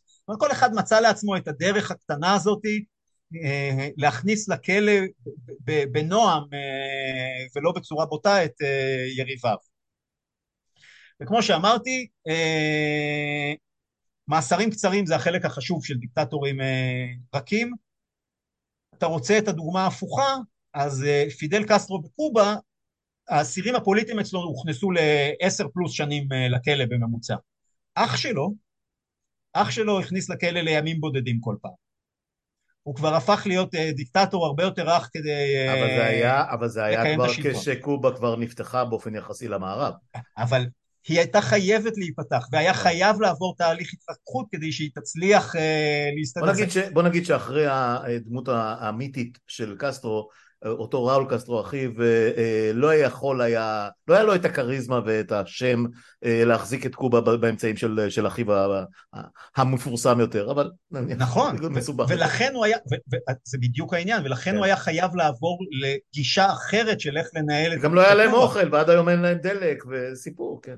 אה, ענישה כלכלית היא דרך מאוד מוצלחת, בדיקטטורים רכים עושים את זה כל פעם בקטנה, דיקטטורים אה, שלא אה, מביאים לפשיטות רגל, על זה קצת דיברתי עכשיו. אה, הדבר הבא שדיקטטורים רכים עושים לעומת דיקטטורים של פחד, אצל דיקטטורים של פחד אין הפגנות. כשיש הפגנה מחסלים, מנסים לחסל אותה. אירועים כמו כיכר טיאנמנמן בסין, טיאננמן, טיאננמן, זה בסדר. אה, זה אירועים אה, קיצוניים לדיקטטורות אה, מהסוג הזה. הם לא מקובלים ורצויים. אין הפגנות נגד דיקטטורים של פחד, אבל דיקטטורים רכים מאפשרים הפגנות, אבל הם יאפשרו הפגנות באיצטדיון מחוץ לעיר. בפארק הירקון, שלא נפריע ל... מזכיר לי את הדרישה של משטרת מחוז תל אביב, תפגינו בשקט, הכל יהיה בסדר. בדיוק, זה בדיוק, זה בדיוק התהליך. זה yeah. כן. בדיקטטורות רכות מאפשרים הפגנות, אבל לא במקומות בולטים, לא במקומות שמפריעים, לא במקומות שמציקים. תפגינו בבית, שמש... מה אתם עושים רעש ברחוב? זה אפשר לעשות גם הפגנות בזום, אני זוכר שהיה מישהו שהציע את זה בקורונה. בקורונה, כן. אה, הדבר הבא שדיקטטורים של פחד עושים, הם מאשימים את האופוזיציה באלימות. אני חושב שזה גם רלוונטי לימינו אנו. בשביל ילדים בני 18 שצריך להכניס להם מכות רצח, כי הם ממש מסכנים את השוטרים המסכנים והחלשים. הניסיון למסגר הפגנות שלא משחיתות רכוש ולא uh, פוגעות בנפש, אפילו אם הן חוסמות כבישים uh, כאלימות, זה ניסיון, uh, דיק, זו תפיסה דיקטטורית לדברים כאלה. ארדואן היה קורא למפגינים, שים לב, אנרכיסטים, אנרכיסטים וטרוריסטים. איך ניחשתי? ברוסיה אה, כל מי שהפגין הואשם באלימות נגד סוכני המדינה, שזה המשטרה. גם זה כאילו אה, קורה פה, אבל כן, אנרכיסטים, טרוריסטים, זה כינוי מקובל להפגנות אה, נגד השלטון. הדבר כן. הבא ש, שדיקטטורים של ספין עושים, דיקטטורים רכים, הם עושים מיקור חוץ לאלימות. אמרתי לך קודם, התחלנו את השיחה מהעובדה שדיקטטורים של פחד אה, היו מתגאים באלימות והיו אה, מייחצנים אותה כדי שכולם ידעו, דיקטטורים אה, רכים מעדיפים שלא, האלימות לא, יש להם מי שעושה בשבילם את העבודה של הפעלת אה, איומים ואפילו אלימות. אה, ינושנקו באוקראינה ניסה להפעיל מיליציה פרטית נגד המפגינים ולא את הכוחות המסודרים כדי שזה לא ייתפס מתוכו. צ'אבס היה סוחר גנגסטרים שהיו נקראים אה, קולקטיבוס. ככה הוא היה דואג לאלימות ופחד. אני, אני לא רוצה ללכת למחוזות מלוא ההשוואה, אבל את חלק ממיקור החוץ של הפחדה, איומים ואלימות, גם אצלנו כבר אפשר לראות בשנים האחרונות יש להם מיקור חוץ על ידי אה, מקורבים ופעילי המפלגה במידת הצורך, מבלי לייחס להם קשר ישיר. זה לא אותה רמת אלימות, אנחנו עוד לא שם. זה... בוא נגיד, אנחנו עוד יש... לא כוח וגנר, אבל, אה, אבל הרעיון דומה. הרעיון דומה, זה, זה תהליך הרגלה והכשרת לבבות. קצת עקומה, כן. לא, לא, היא קצת מוגזמת, אנחנו כן. זה, אבל אנחנו, מה שניסיתי להגיד זה שאני חושב שאנחנו רואים כבר ניצנים של הפעלת פעילים פוליטיים לטובת הפחדה ואיומים, את זה כבר אנחנו רואים בישראל אה, זה מכבר. אה, כן, כן. זה מכבר. אגב, אה, אה, בדיוק, בדיוק בעניין הזה, אה, אותו אחד, אותו פעיל, ש, שאף פעם לא ברור אם הוא ממומן בידי מפלגת השלטון או לא, שצועק נגד אשכנזים ושישרפו ולמה רק שישה מיליון והכל, מיד בדיוק. אחר כך אומרים להרחיק אותו מהמפלגה, כמובן שזה לא קורה, די... אבל בדיוק. הוא גם לא חבר במפלגה והוא כביכול לא שליח במפלגה, זה, זה לדעתי דוגמה קלאסית של, של הפעלת כוח אה, אה, פרוקסי כזאת. נכון. כן. ועוד אחד מהכלים יחסית המודרניים זה אה, סוג של כלי סייבר, אני אגזים במילה של כלי סייבר, אבל אה, כלים של אה, שימוש של פריצה למיילים, לדברים כאלה, ופרסום שלהם לטובת הכפשה אישית של אנשים שיוצרים בעיה לשלטון, פרסום מספרי טלפון וכתובות של מתנגדים כדי שפעילים פוליטיים יוכלו לאיים עליהם, גם אלה כלים שמקובלים מאוד על ידי דיקטטורים רכים. אני חושב שגם פה אנחנו רואים כבר לא מעט זמן סימנים כאלה בישראל כן. שקיימים, אבל זה, זה אצלנו רך. עכשיו אני רוצה כאילו לחלק ממש, ל... מתקרבים לסוף החלק הזה, אה, סוג של לתת כותרות לחוקי הדיקטטורים הרכים, בסדר? Mm-hmm. אז קודם כל החוק הכי חשוב של דיקטטורים רכים זה עיסוק מתמיד בפופולריות. דיקטטורים רכים עסוקים בפופולריות שלהם, הם צריכים להיות פופולריים, בגלל זה הם לא יכולים להיות דיקטטורים מדכאים. התמיכה בפוטין היא תמיד הייתה מעל 60 אחוז. התמיכה האמיתית בסקרים יחסית עצמאיים, לא בסקרים מטעם מפלגת השלטון, ופוטין עושה סקרים של uh, כמה יש תמיכה בו, זה, לא מלאכותי מה שאני אומר. Uh, צ'אבס היה אהוד מאוד, עד מותו הוא היה מאוד מאוד מאוד אהוד על חלק גדול מהציבור, למרות שהוא הפך את ונצואלה לדיקטטורה כושלת. הוא היה מאוד אהוד. מדורו לא יכל להיות ולא היה פופולרי כמו צ'אבס, ולכן הוא נאלץ להיות דיקטטור של פחד ולא דיקטטור אה, רך. לכן הוא נאלץ להפעיל הרבה יותר אלימות, הרבה יותר אה, לדכא את האופוזיציה. דיקטטורים רכים חייבים להיות פופולריים, והם כאלה. ברוב המקומות שבהם דמוקרטיות התהפכו להיות אה, דיקטטורות אה, רכות, בשנים הראשונות של הפופוליסט הייתה הצלחה, צמיחה כלכלית אה, טובה, לפעמים בגלל מזל, ולפעמים כי זה הסתדר מדברים קודמים. אצל צ'אבס הייתה פריחה כלכלית בגלל מחירי הנפט, גם אצל פוטין. אה, ארדואן בעשור הראשון הייתה פריחה כלכלית בטורקיה עד שהוא אה, התחיל להרוס את הכלכלה. אלה הועצמו לפופולריות של הפופוליסט. אני רוצה לומר בזהירות הראויה, נתניהו נהנה בעשור הקודם, גם כתבתי על זה בעבר, מעשור מאוד נוח כלכלית, גם אם לא היה עשור של פריחה כלכלית. הוא מאוד הבליט אותו. חלק מזה היה נסיבות אה, עולמיות, לא בהכרח נסיבות של ניהול כלכלי אה, מבריק, אבל זה מאוד עזר לו לפופולריות ולמחשבה שהוא אה, יציב אה, וחשוב אה, לישראל. הבעיה מתחילה כשאצלם לפחות זה כשהכלכלה, כשמתחילים להיות קשיים כלכליים, אז דיקטטורים רכים משתדלים למצוא אשמים. אם הם לא מצליחים למצוא אשמים, הם עוברים לחלק של דיכוי, הם חייבים לדכא כמו מדורו בוונצואלה. אשמים זה תמיד האופוזיציה, העולם, הכפשת השם של המדינה בעולם, התקשורת הנוראית, כאילו כל אלה אשמים בזה שיש בעיות בכלכלה, עד שאי אפשר לנמק את זה יותר ואז צריך uh, לעבור לשלב יותר מדכא. החוק השני של דיקטטורים רכים זה שמירת קפדנית על מראית עין של תקשורת חופשית. אה, מראית עין. הם שולטים ברוב התקשורת, בין אם כלכלית ובין אם לא, אבל הם נראים אה, מהצד. גם אם יש ערוץ אחד שמזוהה בוודאות עם הדיקטטור, האחרים נראים יותר אה, חופשיים. הם משתדלים שיהיה איזה חצי עיתון או ערוץ תקשורת שממש עצמאי ויכול קצת לזה, אם כי הם מוודאים שהוא מספיק מפחד בשביל לא להגזים. הם מבינים שתקשורת חופשית זה משהו חשוב היום בעולם, והכלי, אחד הכלים שבהם הם עושים בשימוש בוטה וניכר, זה הפרסום הממשלתי בכלי התקשורת. אה, צ'אבס ואורבן הכפילו את הפרסום הממשלתי בחמש שנים הראשונות שלהם אה, בשלטון, זה מעניק שליטה על... אה, כסף, כסף, כסף. בדיוק, זה מעניק שליטה וגם בלי מראית עין של, כאילו, מאפשר את המראית עין העצמאית. אה, יהיו כמה עיתונאים עצמאיים, אבל הביקורת שלהם תיתקל בחנפנים מטעם השלטון שיבליטו את הנושאים שהשליט רוצה לדבר עליהם, ולכן תמיד הנושא שעליו מדברים בתקשורת יהיה נושא מנוהל על ידי השליט.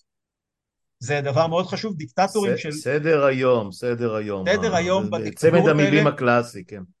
יפה מאוד. החוק השלישי של אה, דיקטטורים רכים, הם יבליטו בצורה קיצונית כל דבר ציבורי וכל עשייה טריוויאלית של הממשלה אה, כמשהו מיוחד שהם עשו. אה, הבאת החיסונים זה אירוע אה, שימונף עד הסוף, יהיה טקסים לכל אירוע כזה, כל גשר שייפתח זה יהיה מתנת השלטון לעם. כל, כל, משטח, הם... כל משטח שיורד מהמטוס קרגו. אה, לגמרי. כל פגישה קיקיונית עם מנהיג כלשהי תועצם ותראה פנומנלית. כל דבר מהסוג הזה שבסך הכל נרכש בכספי הציבור, ייראה כאילו אה, מתנת אה, מיטוב ליבו של השלטון.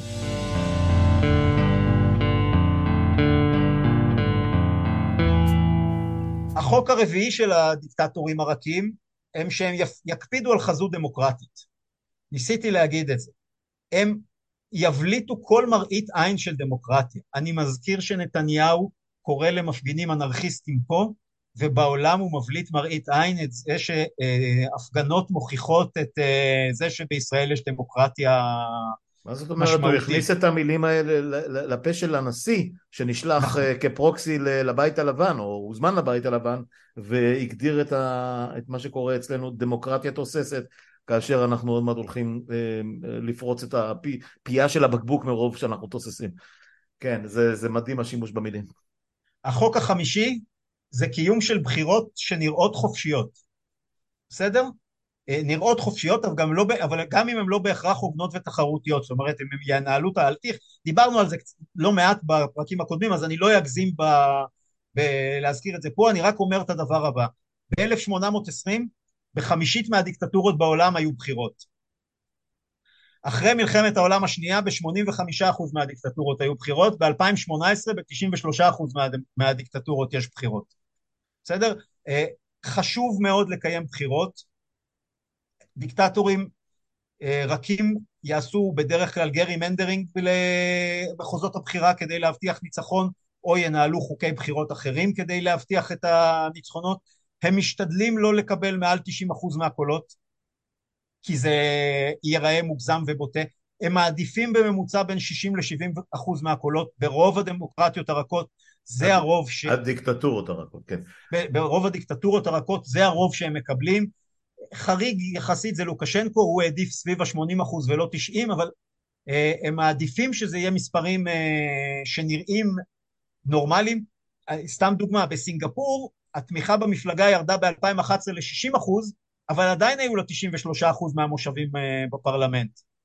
בהונגריה בבחירות של 2014 אורבן קיבל 44 אחוז מהקולות וזה עדיין הספיק לו לשני שליש מהמושבים כן, בפרלמנט. כש, כשכמות הקולות הנספרת אה, אה, מצד אחד קרובה מדי אז השיטה דואגת ל... נכון. השיטה הפרלמנטרית דואגת לרוב. החוק השישי של דיקטטורים רכים זה מה שאמרתי פתיחה אל העולם הם המדינות אה, פתוחות לעולם בסדר? 60 כן. מיליון תיירים להונגריה, 26 מיליון תיירים בשנה למלזיה, זאת אומרת בכל המדינות האלה יש uh, תיירות, אנשים מהמדינות האלה נוסעים לעולם באופן די חופשי, זה חלק מאוד חשוב לדיקטטורים האלה, הם לא, הם לא מנסים להגביל בשונה מדיקטטורים קשים שלא מוכנים, שסוגרים את המדינה אל מול העולם, אזרחים גם לומדים בחו"ל וכולי. Uh, אני רוצה רק להשלים מילה אחת, אחת הסיבות שמאז שנות התשעים גדלו היכולת של מפלגות אופוזיציה לרוץ בבחירות גם אם היו בחירות זה שזה אפשר סיוע חוץ יותר רחב לדיקטטורות אה, לא נרחיב על זה עכשיו אבל זה סייע בצורה משמעותית אה, סיוע חוץ למדינות שהן דיקטטורות שאין בהן שום תהליך דמוקרטי ירד כמעט לאפס ולעומת זה אה, במקומו כדי לקיים נראות דמוקרטית עלה סיוע חוץ, זה מאפשר לדיקטטורים האלה גם לנהל מערכת יחסים עם התורמים בחוץ, ולהגיד להם, אה, רגע, אתם רוצים שאני לא, שאני אמשיך בשיטה הדמוקרטית, אז תמשיכו לתת לי את הסיוע, כי אם לא תיתנו לי את הסיוע, אני אצטרך לדכא אותו. סחיטה באיומים קוראים לזה ב... בדיוק. בעולם הפלילי. החוק השביעי זה שחשוב, חשוב, חשוב, חשוב להימנע מדיכוי אלים. כי מהרגע שחצית את הנקודה שבה אתה נאלץ, נאלץ לעשות איזשהו דיכוי אלים, אה, אתה תצטרך להגביר את הדיכוי האלים ויהיה לך קשה מאוד לחזור לאחור אלא אם כן זה יהיה נקודתי. אה, כל הדיקטטורים האלה לא עושים, אה, כשצ'אבס הוחלף במדורו הסתיים היכולת של מדורו, כאילו תוך, בזמן מאוד מהיר הסתיימה יכולתו של מדורו להיות דיקטטור רך. כשפוטין חצה, כשארדואן חצה את הסף הזה ב-2016 עם הניסיון הפיכה והרגע שהוא התחיל להכניס לכלא אלפי אנשים והחליף את כולם, הוא התקשה מאוד לחזור להיות אה, דיקטטור למרות הניסיון שלו בבחירות האחרונות להראות אה, מראית עין יותר דמוקרטית. אז הכי חשוב זה לנסות ל... להראות, להימנע מדיכוי אלים. החוק האחרון שאני רוצה להגיד, דיקטטורים אה, רכים משתדלים, גם כשהם נכשלים, הם יציגו את כל הח... את החלופות אליהם כאסון גדול בהרבה ממה שהם הם, גרמו. ווטאבאוטיזם זה הקלאסיקה של אה, דיקטטורים רכים, הם עושים בזה שימוש רב, כולם אה, ישמידו את המדינה ורק בזכותם המדינה יכולה לשרוד, גם כשזה לא מצליח. זאת אומרת, זה כלי מאוד חזק בארסנל של אה, דיקטטורים רכים. אז כמו שאמרתי, אנחנו ממש שנייה ממש שנייה לפני הסוף, גם אנחנו די בסדר עם הזמן בהיבט הזה. בסדר גמור. אנחנו, אנחנו עם סטופר שהוא לא מחייב. לא, לא, אנחנו ממש עוד רגע מסיימים. אז קודם כל אמרתי, לדיקטטורים יש את נקודת הדילמה. Mm-hmm. הדיקטטורים המודרניים רוצים להישאר דיקטטורים רכים, הם יעשו כל מאמץ להישאר דיקטטורים רכים, כל עוד הם יכולים להבטיח את השלטון. כל עוד הם יכולים להבטיח את השלטון, הם יעשו הכל כדי לייצר מינימום דיכוי, כי החלופה האחרת זו חלופה יותר יקרה, יותר יקרה. יש פחות כסף לאליטה בדיקטט, בדיקטטורת פחד, ופחות כסף לדיקטטור. אנקדוטות אחרונות לסיום, ואתה יכול אחר כך אה, לשאול. באופן מפתיע, כל הסט דברים שאמרתי עכשיו, מביא לכך שדיקטטורים רכים הם הרבה יותר זהירים אה, ביציאה למלחמות. אה, בממוצע העולמי, ועכשיו אנחנו סוכמים 200 מדינות, אז לא להתרגש יחסית מהזמנים, אה, דיקטטורים של פחד יצאו למלחמה פעם ב-33 שנה בממוצע העולמי, יש כאלה שלא נלחמו אף פעם, בסדר? Mm-hmm. דיקטטורים רכים יוצאים למלחמה פעם ב-164 שנה. בממוצע העולמי, כאילו, אז ברור שיש כאלה שיוצאים ליותר. דמוקרטיות יוצאות פעם ב-114 שנה למלחמה. זאת אומרת, דיקטטורים רכים, בגלל שהם יודעים שיש להם קושי לגייס לגיטימציה מתוך העם למלחמה מצד אחד, ובגלל שהם רוצים לא לדכא מצד שני וכולי, הם הרבה יותר זהירים בהרפתקאות אה, חיצוניות. זה נכון גם למתיחויות צבאיות מתחת לסף מלחמה. דיקטטורים רכים בממוצע, אחד לכל 7.7 שנים יש להם אה, מתיחות צבאית שלא הגיעה למלחמה, דיקטטורים של פחד אחד ל-2.9.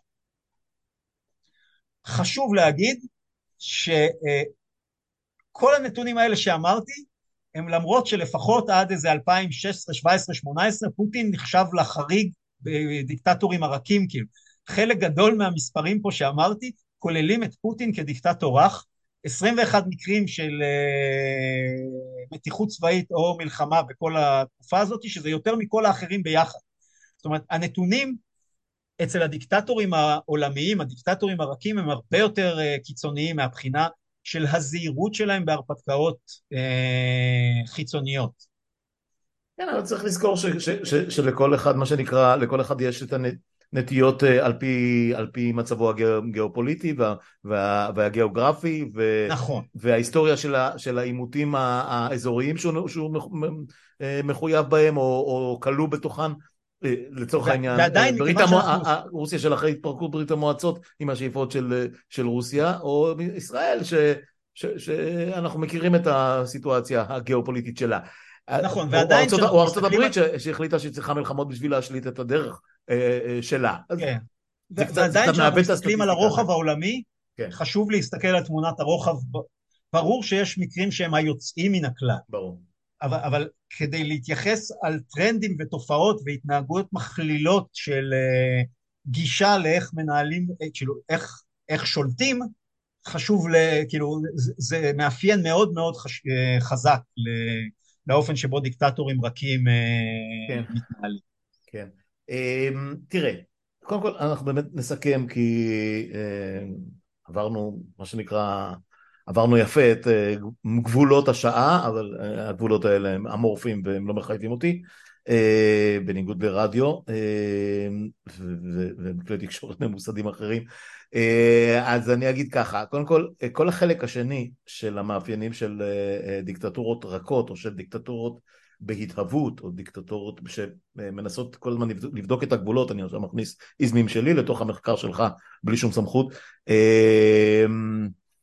מאוד מאוד מזכירות לנו דברים שאנחנו מכירים ממש ממש מקרוב. אה, ניצנים ואני, שלהם. אה, חלק ניצנים וחלק כבר אה, לדעתי עברנו את הגבול מבחינת פולחן האישיות, ההשתתות התקשורת, כן, כיבוש כן. שומרי הסף. עכשיו ממש as we speak יש דיון בבג"ץ על חוק הנבצרות שהוא חוק דיקטטורי כמעט פר אקסלנס. זאת אומרת, מה זה, מה זה 90 חברי כנסת יחליטו על, על נבצרותו של ראש ממשלה שנבחר בבחירות דמוקרטיות? עם לכאורה או בלי לכאורה, אבל, אבל לא, לא, לא, לא, לא אה, לשם כיוונתי. אמ, כל, כל אחד כמובן יעשה את ההשלכות שלו אה, ממה, מה, מהתיאוריות ומהמחקר אה, לחיי היומיום שלנו, אבל משהו אחר מנקר בי בהקשר הזה שלנו, ואם יש לך תשובה מדעית לזה או, או, או, או כל, כל תשובה אחרת שתמצא לנכון, אז אני אשמח לשמוע. תראה, כשאני מסתכל על מה שקורה אצלנו פה, גם בספירה שמית, או פרטנית של הקולות אה, בכל מערכות הבחירות שהיו בש... כמה זה כבר? ארבע, חמש שנים האחרונות, פחות או יותר, כן, מ-2019 אה, ואפילו, ואפילו הבחירות שהיו לפני כן, כי, כי הטרנספורמציה של המספרים היא מאוד מאוד מוגבלת. אנחנו מדברים על כמחצית מכלל המצביעים, לא חשוב כרגע ההתפלגות הפוליטית ואחוזי החסימה ומי נכנס ומי לא, כמחצית כמעט ברמה, ברמה של אלפי קולות בודדים, אה, מתנגדים באופן חריף למנהיגותו של, ה, של המנהיג הנבחר, שאנחנו מכירים את שמו כבר 2,500 שנה פחות או יותר. אמ, ורמת התיעוב כלפיו, ורמת ההתנגדות כלפיו, ורמת חוסר הרצון שהיא משותפת אה, אה, לרוב המצביעים נגדו, או הרוב זה שלא הצביעו אה, עבורו, אה, וכמעט כמעט, הם קוראים לזה חרם, אני קורא לזה אה, דחייה מוחלטת מפניו, היא, ב... היא מינימום 50 אחוז, אבל היא כנראה יותר, כי גם הרבה מאלה שהם הצביעו לכל מיני מפלגות לוויין, ואפילו למפלגה הספציפית שלו, כבר לא ממש איתו בקטע של להוד אותו, ואני לא נכנס עכשיו למספרים מדויקים, אבל נניח 60 אחוז מאוכלוסייה המצביעה מתעבת את, את, את הבחירה או, או, את ה, או את השלטון כפי שהוא, אה, לפחות כפי שהוא כרגע. האם יש לזה מקבילות שאתה יכול לחשוב עליהן אה, בבחירות שבאמת אנשים נבחרו בבחירות דמוקרטיות, גם אם נניח שלא לא נכניס כאן את המילה לכאורה. אני, אני אנסה, אחד, אני, חשוב לי להגיד, מעולם לא שמעת ממני איזושהי התבטאות של תיעוב לנתניהו. לא, כאילו, אני כשאני מסתכל ועושה את הניתוחים שלי, משתדל להימנע מרגשות. אני לא חוקר במקרה הזה, אני עיתונאי. אוקיי. אתה כן. רואה שגם בהרבה התבטאויות, מעולם לא גילית אצלי התבטאויות שנאה ותיעוב, אה, לא לנתניהו עברתי, ולא עברתי את השלב של להתבייש בזה, אבל אה, זו זכותי. כן. אבל אני מקפיד על זה, כי לא, אני לא, באמת... לא, לא, זה בסדר, מותר לך. אני, אני לא מרגיש, אה, אין לי תחושה עזה של אה, רגשות אה, כלפי נתניהו ולא רגשות שליליים, אני מצליח להיות קר בעניין הזה. אוקיי. הדבר חשוב, אז זה דבר ראשון. דבר שני, אני רוצה לומר, שאני רוצה להפוך את הקערה. לאורך די הרבה שנים, עד הסיבוב האחרון, נתניהו נהנה מתמיכה די רחבה בציבור.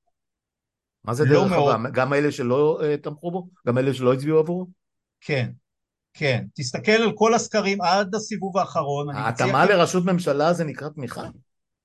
זה הערכה לבן אדם, כן, okay. אוקיי. אי אפשר להתעלם מזה, אי אפשר, זה חלק מהפופולר, בישראל לא עושים את הסקרים האלה כמו שצריך, הם לא, קשה מאוד להתרשם מסקרי הפופולריות, זה, זה לא, אני, אני רוצה לסייג ולהיזהר, אבל, אבל אני חושב שבמחנה שלנו טועים במידת ההערכה שיש לנתניהו ב...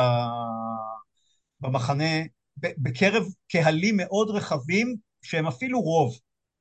עד הבחירות האחרונות, שבו אני חושב הוא איבד כמה דברים, את הסוגיה הכלכלית ואת הסוגיה הביטחונית. אלה שתי הסוגיות שגרמו לפגיעה בפופולריות הציבורית של נתניהו. עכשיו, כשזה קורה, אה, בדרך כלל דיקטטורים ריקים צריכים לעבור ולהפעיל יותר כוח כדי להישאר בשלטון, אני חושב שזה חלק מהתופעה שאנחנו רואים. אה, זה לא יהיה דיקטטורה כמו ברוסיה, לפחות לא בפרק זמן מאוד מהיר, אבל אני חושב שזה חלק מהתופעה שאנחנו רואים, שנדרש להפעיל יותר כוח כדי להבטיח את השלטון. אה, זה מה שאמרתי לך שקרה למעבר בין צ'אבס למדורו. אמרתי הרי שרוב הפופוליסטים כן, אבל אז התחלף, האלה... כן, אבל אז התחלף, קודם כל המנהיג שיצר את הטרנד הזה הלך לעולמו. נכון, אז נכון, היה לו מחליף, נכון. אגב, כמו, כמו בקובה. נכון. אז, אז זה קצת קשה להשוות, וב' גם הכסף שהיה ונזל ברחובות אצל צ'אבס פשוט כבר לא היה קיים יותר אצל מדורו. אז היה צריך, לעשות, כבר... לא- היה צריך לעשות משהו אחר. בקיצור, כן. מה שאני רוצה להגיד זה שאני חושב שזה לא כל כך מובהק. דיברנו כבר גם בפעם הקודמת שיש הבדלים בין ישראל, כאילו, התרבות הדמוקרטית והקהל הרחב oh. הדמוקרטי שיש פה הוא לא דומה למה שהיה במדינות האחרות ולכן יש פה מחאה בסדר גודל אחר ולכן היא, ישראל עוד לא התהפכה עד הסוף אה, גם הסוגיה של התמיכה בין... זאת אומרת, יש פה כמה מרכיבים שמאפשרים אה, עדיין תמונה אופטימית של, אה, של, של הסיכוי למנוע את ההפיכה של ישראל להיות דיקטטורה רכה בשלב הראשון. יש פה אני... סיכוי כזה. האם זה סיכוי ברור? לא. אבל אז... יש פה מספיק תנאים שיכולים לאפשר. אז, אז, אני, אז אני אשאל את זה, אני אשלים את השאלה הזאת ובאמת בזה נסיים, ולא כנביא ולא כחוזה ולא כמישהו אה, שמסוגל לצפות את העתיד בכל דרך שהיא.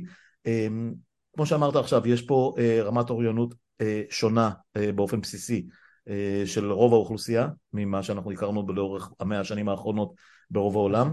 יש פה אה, מסורת שלא הייתה אחרת, זאת אומרת אנחנו לא צמחנו, לא היינו אה, קיסרות שהפכה לדיקטטורה, שהפכה לפשיזם, שהפכה לדמוקרטיה באיזשהו שלב, אלא נולדנו כ- כדמוקרטיה, נוסדנו כדמוקרטיה, חיינו לכאורה, שוב נשים כרגע בצד את כל שאלות הכיבוש, ש- שקרן, ש- שקרן אבר לא תכעס עליי, ו- וגם אני לא אכעס על עצמי, אבל נניח, אה, אה, אתה יודע מה, דמוקרטיה ליהודים, נניח, כן. אה, אה, בשביל, בשביל לא להיכנס לתוך הסוגיה הזו כרגע, וכמו שאני אומר, לפחות 50% מהאוכלוסייה היום, כנראה 60% אה, לא מוכנה אה, אה, להתקפל בפני הכוח שמופעל עליה, נכון. אם נגדיר את זה בצורה הכי מעודנת שאני יכול להעלות על הדעת.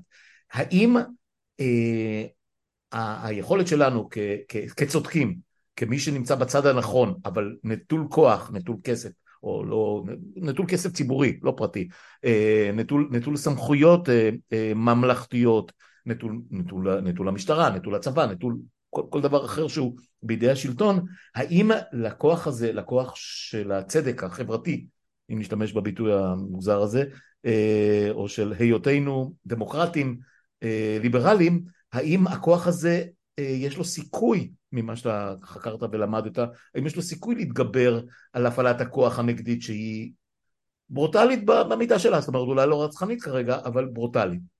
מה לא דרך? סיכ...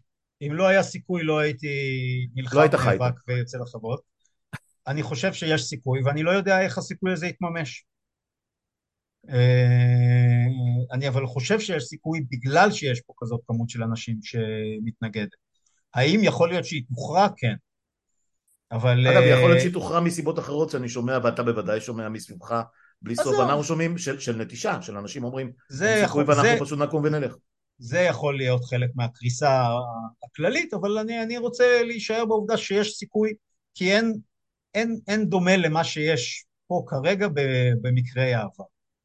כן, אה, עם זה אני כמובן מסכים, אני גם טוען את זה כל הזמן, אה, בלי להיות חוקר ובלי להיות היסטוריון, אבל מישהו שחי פה מספיק שנים וראה וקצת מבין איך התהליכים האלה מתנהלים. אה, טוב תשמע, אני לא יודע אם יהיה חיל ד', אתה תודיע לי בהמשך אם יש עוד דברים שקצת הוחמצו בדרך. נדבר על נושאים אחרים. סיכום, אפשר יהיה להביא מומחה לשיחה משולשת, אתה יודע, הכל, הכל פה פתוח, אה, אבל אני חושב ששלושת החלקים האלה ש... שבהם עסקנו פופוליזם ומנהיגים פופוליסטיים ושיטות פופוליסטיות וכולי וכולי וכולי, אה, זה אחד מגולות הכותרת של הפודקאסט, לפחות בשנה האחרונה. אה, תודה. וכן, באמת, אנחנו רואים את זה גם במספרים וגם בפופולריות וגם בשיתופים, וראיתי שאתה גם מוזמן להרצאות באופליין בתחומים האלה, שזה, שזה יפה, ש, שדברים צומחים מתוך ה... האכסניה הצנועה הזאת והולכים אחר כך לרשתות החברתיות ומשם, ומשם אולי לכיתות לימוד ולצפיות משותפות, דברים, דברים, דברים כאלה קורים. אמ, אז, אז באמת תודה על, ה, על המאמץ וההשקעה, אני יודע שאתה בא מוכן ואתה בפירוש אה, עושה שיעורי בית באופן מאוד מאוד יסודי, אמ, אז אני אודה לך על זה. אה, עומר דנק, היה כיף ואנחנו... אתה תמצא לי, בוודאי, אני סומך עליך, אתה תמצא לי נושאים רבים מאוד אה, לשוחח עליהם בעתיד, גם אם זה לא יהיה חלקים נוספים באותו עניין. כן, יש עוד תחומים שאני מבין בהם. אני בטוח, אני בטוח. פעם הבאה נדבר על זה, איך גומרים לעזאזל קורס טייס ואיך שורדים את זה. אפשר לעשות את זה. כמי שהיה שם קצת זמן, אני אומר, ברור שפטרנו. תודה. תודה, עמר, להתראות. ביי ביי.